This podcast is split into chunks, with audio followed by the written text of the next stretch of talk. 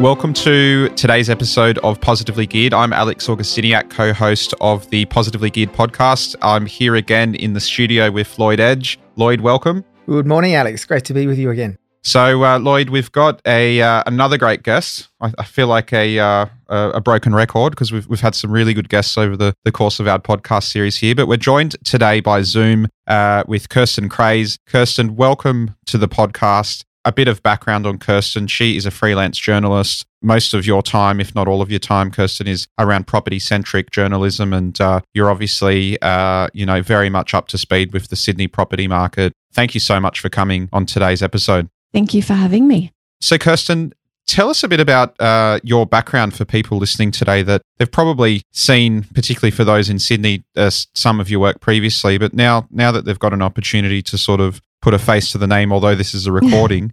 Uh, a, a voice to the name, perhaps. A, a, a, voice to the name is a, much better choice of words. Uh, tell us about uh, your road to where you are today. We'd, we'd love to get a bit of a background onto your journalistic career and, and even before then. Okay, well, um, like you said, I do concentrate primarily on property stories. Anything sort of from how the market's going to what cushions might be the best color in your home this season. Although I do tend to lean more towards real estate than interiors. But I started uh, probably on and off for 20 years, I've been doing real estate as a strong component of what I write about. But probably when I really got into it 100% would be in the early 2000s. I joined the Wentworth Courier, which I don't know if um, all listeners would know, but it's an eastern suburb, Sydney based eastern suburbs free magazine newspaper that you pick up out the front of your house every Wednesday. And um, from there, that that was bought by News Corp uh, many years ago, and from there I sort of moved around within News Corp. Worked for the Telegraph, other suburban papers, the Sunday Telegraph, and News.com.au, Realestate.com.au, which is affiliated with them as well. So I've bounced around there, uh, but now I, I work across a variety of titles from in-flight magazines to other sorts of industry content. And Kirsten, was there always a natural draw were you naturally drawn to property or was it something that just sort of organically happened over time? It was probably organic at the beginning. I mean, I think when I when I started writing about property, there was so much jargon and words and things I didn't even know what it, what it all meant. I w- didn't own property at the time, um, but then very quickly I became very interested in it. So it sort of fell in my lap. But um, yeah, now it really is sort of a job and a, and a bit of a passion to find out what's happening and, and how Australians are devouring property. One of the reasons that we were super excited to have you on the show is because I guess a uh, you're the first uh, from your walk of life in terms of uh, you're the first uh, I, would say you know mainstream journalist that we've had on the show so we're really excited just for that alone but you know being a journo which i think is one of the, the the best jobs on the planet uh, being able to report on things. It's a, you know, for me, it's a very prestigious job. You know, you obviously have quite a, a strong bearing or, or ability to influence the property market or at least consumers' perception of the property market. Do you, do you see that same level of importance from your end? And do you sort of, is it a burden that you sort of carry or how does it feel as a journo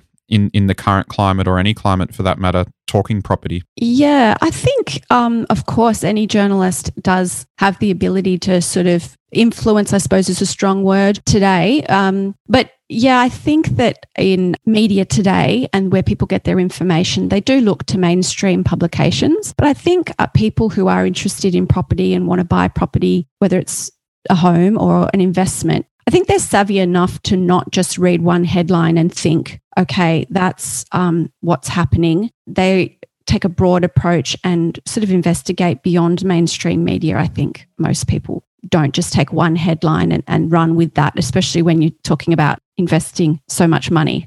And Lloyd, uh, obviously, you know, we both uh, being in the industry, uh, Lloyd being a buyer's agent, myself being a selling agent, so we're sort of the two two opposite evils. You know, we we do spend a lot of time working in the space with people like yourself, whether it's for, for me personally, you know, if it's promoting properties or giving commentary around the state of the market. Uh, Lloyd, for you, you know, whether it's giving commentary or recounting, I suppose, your side of the story. Lloyd, how important do you find um, uh, Kirsten's role within our little, uh, I suppose, industry. I think Kirsten's role and, and people like what uh, what she does is, is actually really integral to get information out there because uh, any sort of media and whether you know you're getting good information or uh, or yeah otherwise as, as people may perceive it there's still a way of getting information out there so people can actually make informed decisions and I think that's the most important thing because you know without actually reading about and it, it comes with um, everything that's been presented whether it's the auction results from the um, from Saturday for example or uh, or what the markets are doing or what the banks are doing you know journalists like what Kirsten does, they're, they're writing about you know these specific topics. So that's integral because without that kind of information being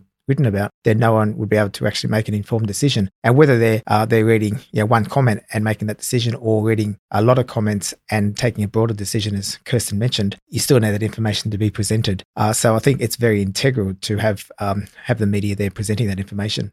Kirsten, I want to ask you obviously, um, one of the great things about having you on the show is that you do very much have, in some respects, a, a, what I call a helicopter view of of the property market. Um, you know, you would, I would imagine, have relationships with a lot of people within the industry and and and obviously in the media world. Yeah.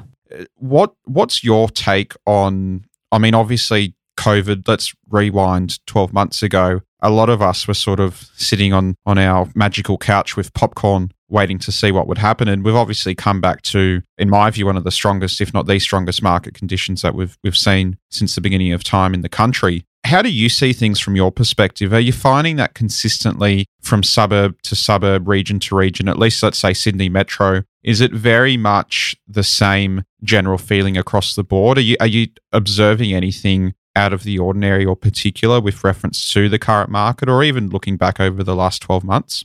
Anything unusual than years prior? Is that is that what you mean? Other than the pandemic, you mean in the behaviour of the market? Well, just in terms of what you're seeing out there, are you finding that uh, we're recording from the northern beaches, for example, in Sydney, and you know we're we're in quite robust and strong market conditions here. You're finding it it's sort of consistently across the board having the benefit from, I suppose, observing so many different parts of the the city and the metro region. Yeah, look, I think um, it's definitely a time of a bit of uh, people keep using this term FOMO, but it kind of sums it up, doesn't it? That the people are worried they're going to miss out on their next purchase, and I think probably what's very obvious is the change in the regional area. I myself, I live in regional New South Wales. And so not only am I reading the statistics uh, and I'm getting press releases about things happening in the regional markets, but I'm seeing it with my own eyes um, where I'm living. So I think probably what's a real standout at the moment is this shift in the way we people are living and what they want to buy. And you can see that in the opposite with the in, inner city unit markets. And and I suppose for you, Kirsten, were were you already in regional New South Wales before COVID, or was this because I know, as you rightfully just said, where there's so many people going through what we call sea changes and tree mm. changes at the moment. A lot of people obviously no longer needing to be tied down to an office desk in the city every day. Was that something that you did as a, a byproduct of COVID, or has it been something you've just had the benefit of for some time? No, I, I relocated a couple of years ago, so I must have had some psychic ability. and I've been working uh, from from home in regional Australia for for well before COVID. Yeah, so it's something I chose to do, which a lot of other people are choosing to do because they they realise that they can now. Um, that's interesting, but you would have seen a lot of uh, um, action, I guess, in those regional markets over the last 12 months because, yeah, there's, as Alex was mentioning, there's a lot of people that have been sort of moving to those markets and getting away from those inner city markets. But, uh, yeah, the um, what we've seen is just a lot of um, house price growth and, and, a lot of action, even in properties that we're trying to buy in regional markets. There's yes. often 25 or 30 offers being put on on each property. So very buoyant markets uh, in, in many regions across the country. Yeah, I think it's interesting that um, when we were in the height of lockdowns and particularly the Melbourne's extended lockdown, there was a, a, a real flight um, from the cities. And talking to agents, particularly ones based around the Byron Bay area, the wild behavior of buyers buying sight unseen, dropping millions of dollars for properties because they just wanted to get out and they decided they wanted to change their lifestyles. I think maybe we all thought there was going to be a mass exodus from the cities. But I think, as we can see now, um, you could probably both agree with me, is that the cities, particularly the suburbs, maybe not the centres, but the metropolitan areas are still seeing a lot of buyer interest. It's not that people want to live in the country, they just might want a bit more space, or they're realizing that because they were stuck inside for a few months, they realized that of the things that they perhaps wanted to change or didn't like about their current home. And, and that's what they're doing. They're realizing it's now or never. Let's get our forever home. I feel like that's a big theme at the moment, not just regional Australia. Absolutely. I mean, I, I completely agree. And, and obviously, with borders being closed, people you know, instead of spending 20, 30,000 on an overseas trip for two months, you know, that money's going into property. It's going into, I mean, we, we've discussed now a couple of times, Lloyd, that Westpac released a, a basically a, a, report before Christmas last year, and they were expecting, based on the data, that more people were going to make a big household item purchase or, or buy a home this year. And, and, you know, that now, with the benefit of hindsight, seems exactly like what's happening out there. So, you know, I, I absolutely agree Kirsten, with your observations. Um, and it's good to have those validated by someone that, as I said, you know, you do have very much a helicopter view of the market in terms of, you know, you get to see all regions of Sydney where we might specialize. I know Lloyd specializes in just about everywhere. but for myself, who specializes on a quite a geographically centric area, Lloyd, you know, we've we've spent a bit of time now talking about FOMO because it's a common theme in any rising market or strong market. Is there anything that you, you you could build on just based on what we've sort of previously covered off on? The reason I ask with uh, with you in the studio today by Zoom, Kirsten, is that you know the media does obviously like to report on what they're seeing out there, and and sometimes you know when buyers read articles that you know everything's selling X amount above reserve, it can sort of I guess uh, create you know whether it's by design or or not, you know a bit of that fear of missing out uh, dynamic. Yes. Uh, Lloyd, what what what do you see in terms of I guess from a journalist perspective in the media and, and, and how that relationship between what we do and what they do can sort of attribute to this environment? Well, I guess the question was from a journalist perspective, so you'll have to ask Kirsten that one. But from um, from my um, respect, perspective, I think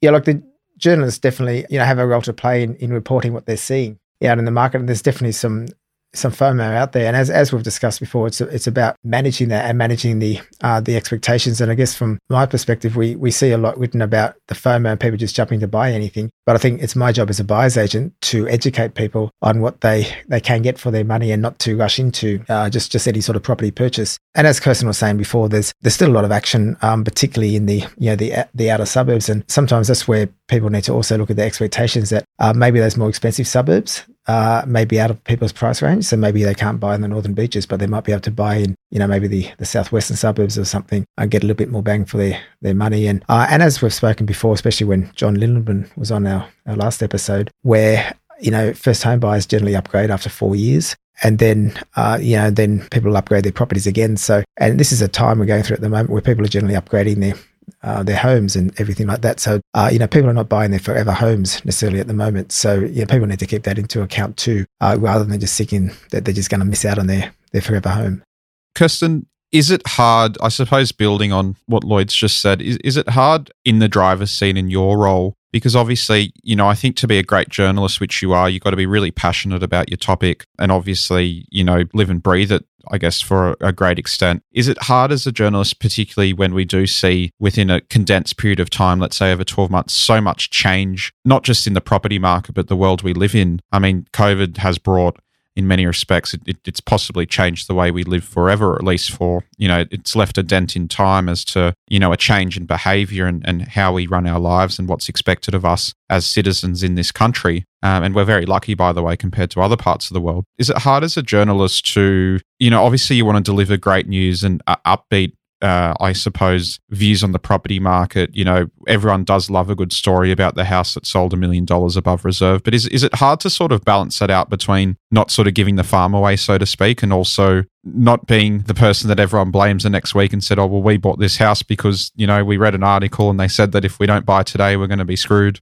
Yeah. Look, I think it, it can be a burden because you think people are going to read this and some people will take it as, as gospel. But and I'm always conscious of that. I always think and uh, what is important for a property writer to remember is that there are always two sides to the equation. It's either a buyer's market or a seller's market. Often it's one or the other. And so you can um, write something that will disappoint buyers if the market is like it is at the moment and things are going well over reserve or getting big prices or selling in 24 hours. Um, but on the other side, if the market isn't good and there's bargains everywhere, then you have to be conscious of how people who are thinking of selling are going to be reading that. And is that going to make them panic or have a certain reaction? So there's always people who are going to be reading articles and thinking that it's not what they want to hear, but it's you know, the, the, best we can do is tell the truth. And yeah, it might make people panic that there are things selling for half a million over reserve, but th- the facts and figures are there. It's really happening. But I think what they need to do is realize maybe why are those particular homes so highly sought after at the moment? Will that continue? Have a look, like Lloyd said, e- examine what is happening in certain areas. I think one of the biggest lessons I learned when I was concentrating particularly on Sydney, now I have a national approach, but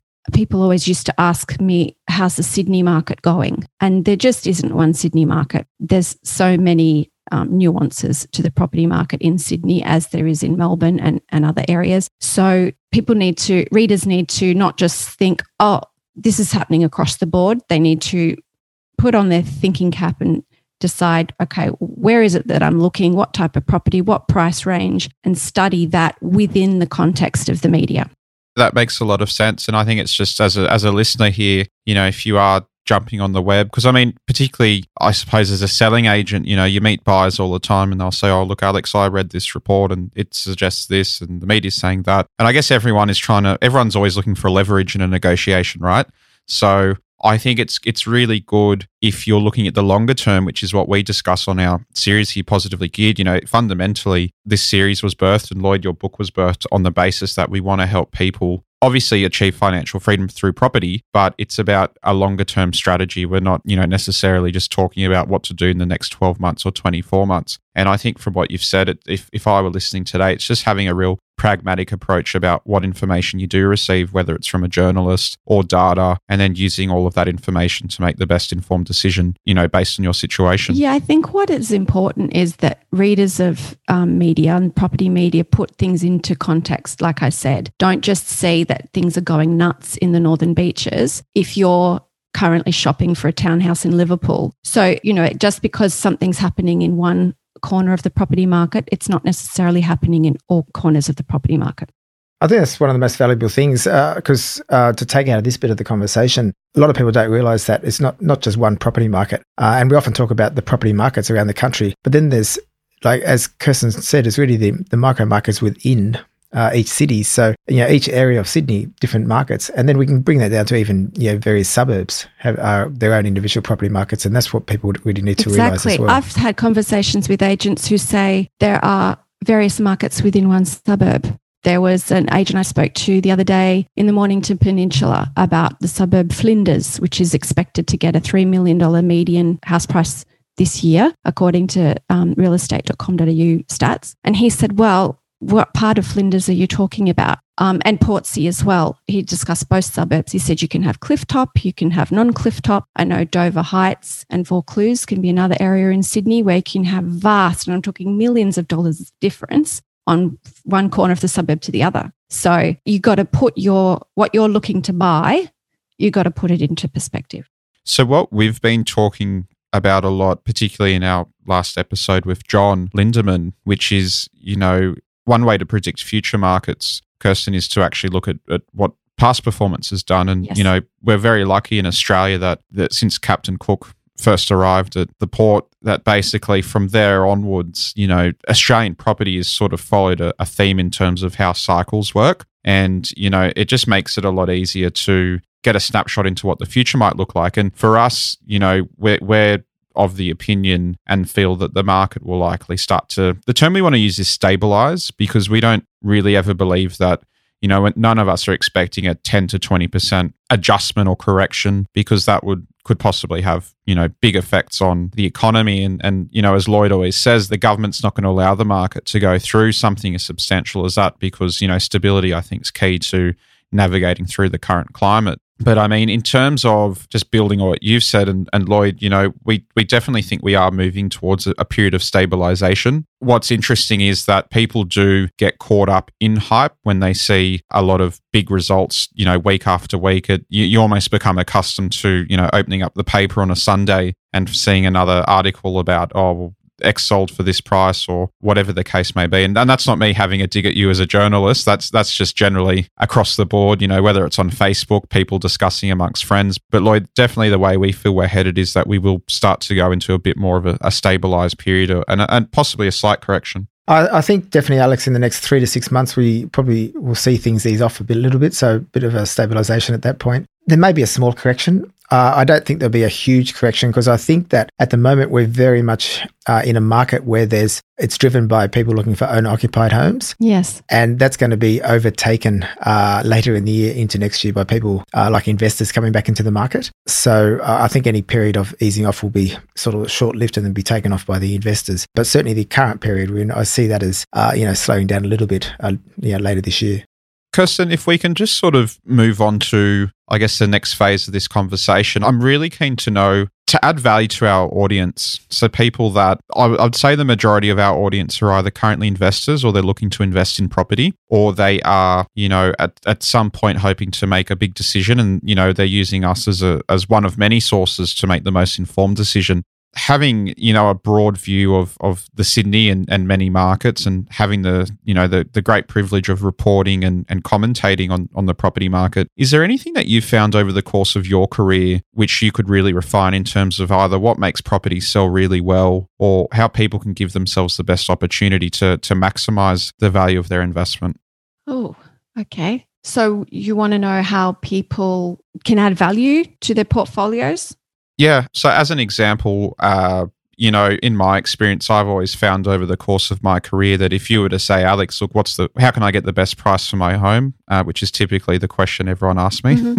you know, I, I've managed to refine a few basic principles. And one of them, for example, is that, you know, buyers will always pay a premium in any market, in my view, for, you know, a, a finished product. I like to call them the doll's houses, oh, yes. the ones that are, are beautifully appointed. Yes. You know, they're, they're, journos love them because obviously they photograph really well. They look great on a on an Instagram story or in, in a full page spread or write up in the paper. You know that's just one example. And and i guess uh, the other main principle i've identified is you know generally houses that don't require any work so they're basically you know we use the term turnkey. Yes. they they tend to be the ones that always have helped my customers maximize their result. And i'm sure lloyd you know you look for the the contrast of that in many of the investments you you buy if, if you want to add to that oh absolutely well i'm i'm always looking for properties where you can yeah, add value to not not ones that are already beautiful, but ones that uh, might need that renovation. Uh, ones where you can actually add value to that that kitchen or the bathroom. Um, yeah, do the floor coverings and um, do a bit of landscaping and, and what. So basically, turning that ugly duckling that might be in a really good street. But you're, Lloyd, you're working a, for the buyer, obviously. So you you want to get something that is a bit unfinished, so they can add value. But whereas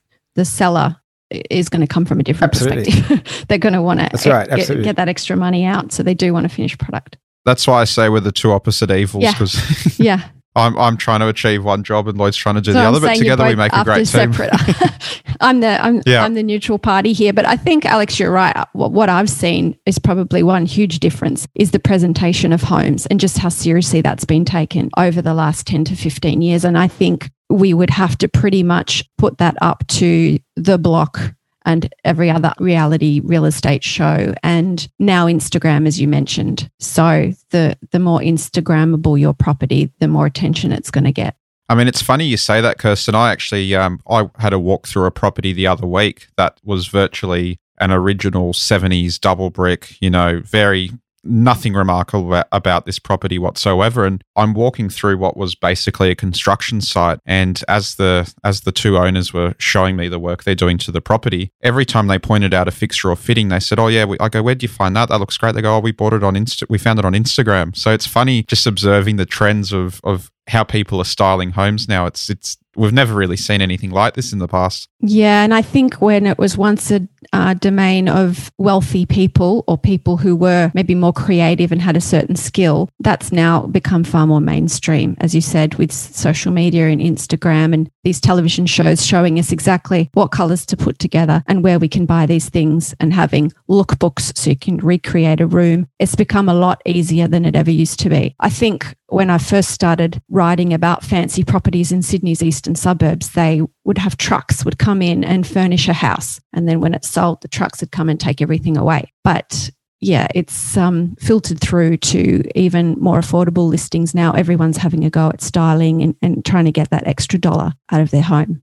Absolutely. And I, I know Lloyd, obviously this is a bit of a departure from, you know, the conventional investment approach, but I think there's there's obviously people that, you know, are, are long-time listeners now of our series that are also owner occupiers and we were just discussing in our previous episode that there is a very strong prevalence of owner occupiers in the current market. So you know people looking to move up in, into their primary residence. And you know it's interesting we always talk about uh, i guess from my side of the fence you know it's all about influencing a home's perceived value. And i think definitely the the most recent trends we've seen definitely would support that everyone's sort of getting on the bandwagon of bringing what was you know, as you rightfully said, maybe 10 years ago, only really accessible to people that had the, you know, the capital accessible to spend $10,000, $15,000 styling a home and finishing off a home to market. It, it's very much now prevalent across every price point. You know, I see studio apartments that have been beautifully furnished, well appointed. They look like they belong on an Instagram tile or story. So it, it's, it's nice to hear that you're seeing that also, you know, from a helicopter view. Yeah. Well, even these, um, the styling companies, they have packages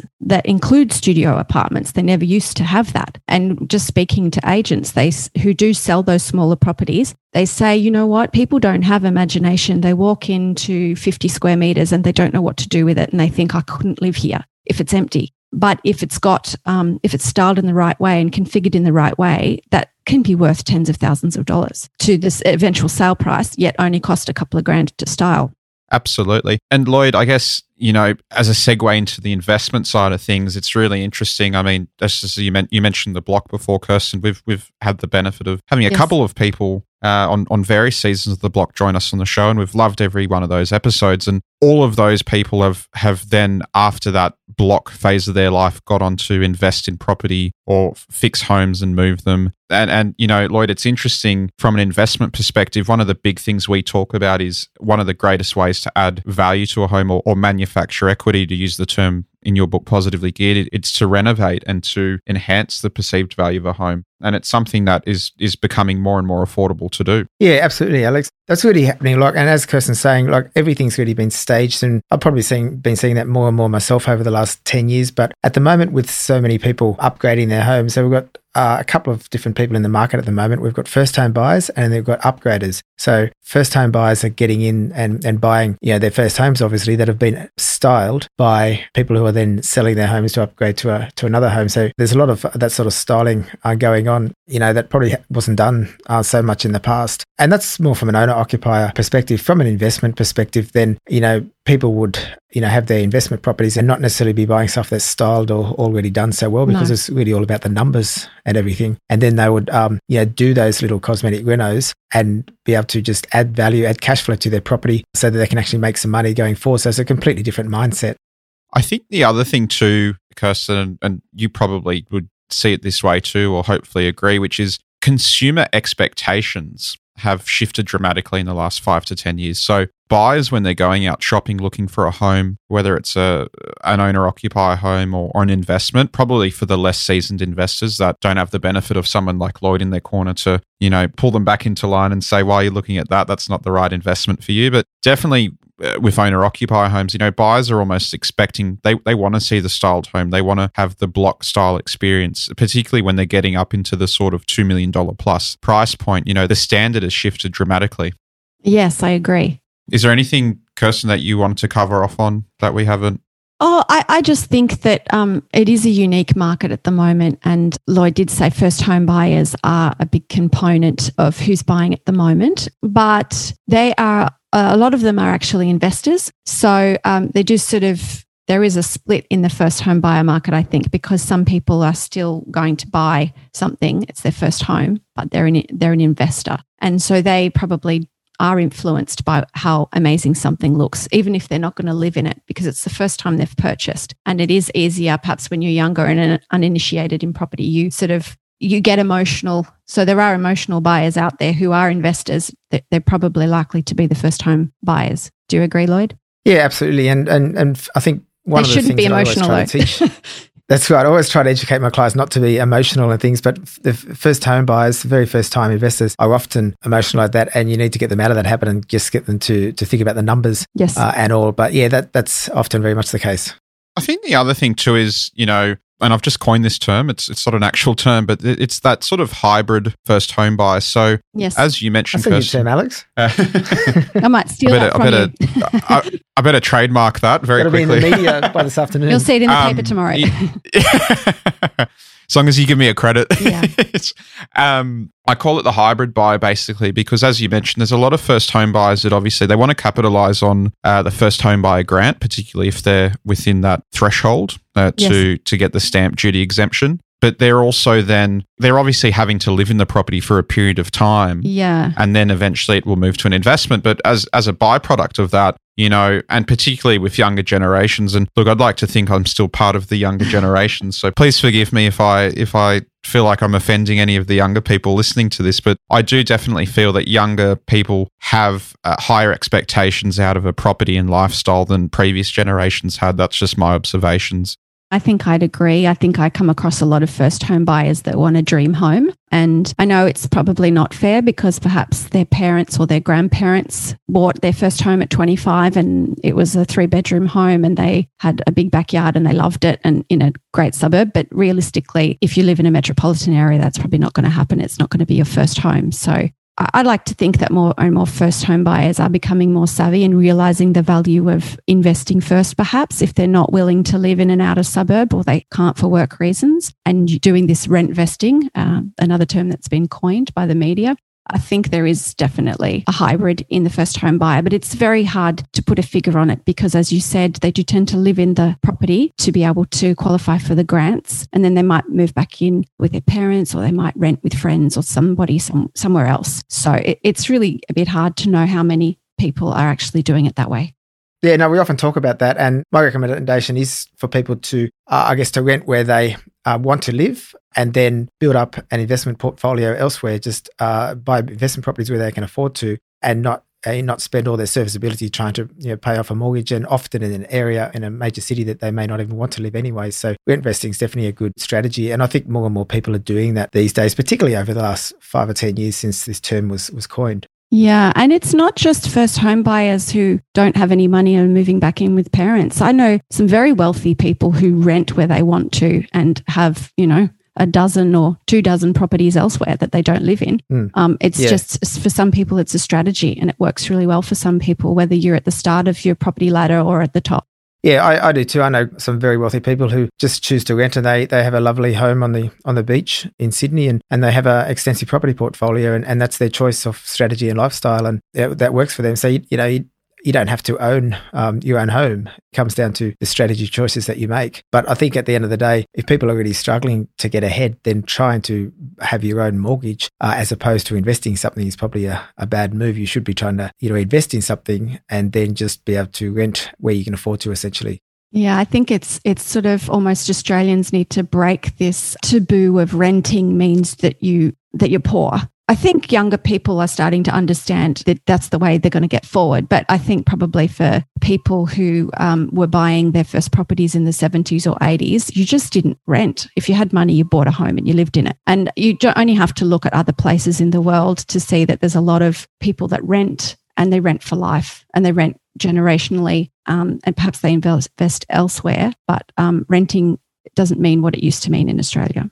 Yeah, and we've just got to. Um, I think the term, you know, used to be always about rent money is dead money, but I haven't even heard that term for a few years now. So yeah, it's a matter of changing people's perception, really. and that's it it's you know it's just that paradigm shift with people um, and and sometimes you know it does take uh, several generations to break the the trend and and you know hopefully our podcast series and guests like you Kirsten to empower them with more information to make better decisions for the future we just want to say thank you so much for joining us on the podcast today, Kirsten. It's been really awesome having you on. It's um, you know great to have someone from your line of work uh, giving us uh, your insights into the property market and, and your experiences in the property market. So we've really enjoyed that. Where can people listening find you if they want to read up on some of your stuff or on social? Well, um, just Kirsten Craze on Twitter. I think it's at underscore Kirsten Craze and um, Instagram at Kirsten Craze. And well, I think uh, the fortunate thing about being a journalist with a very bizarre surname means that um, you can just kind of stick it into Google and you'll find my articles.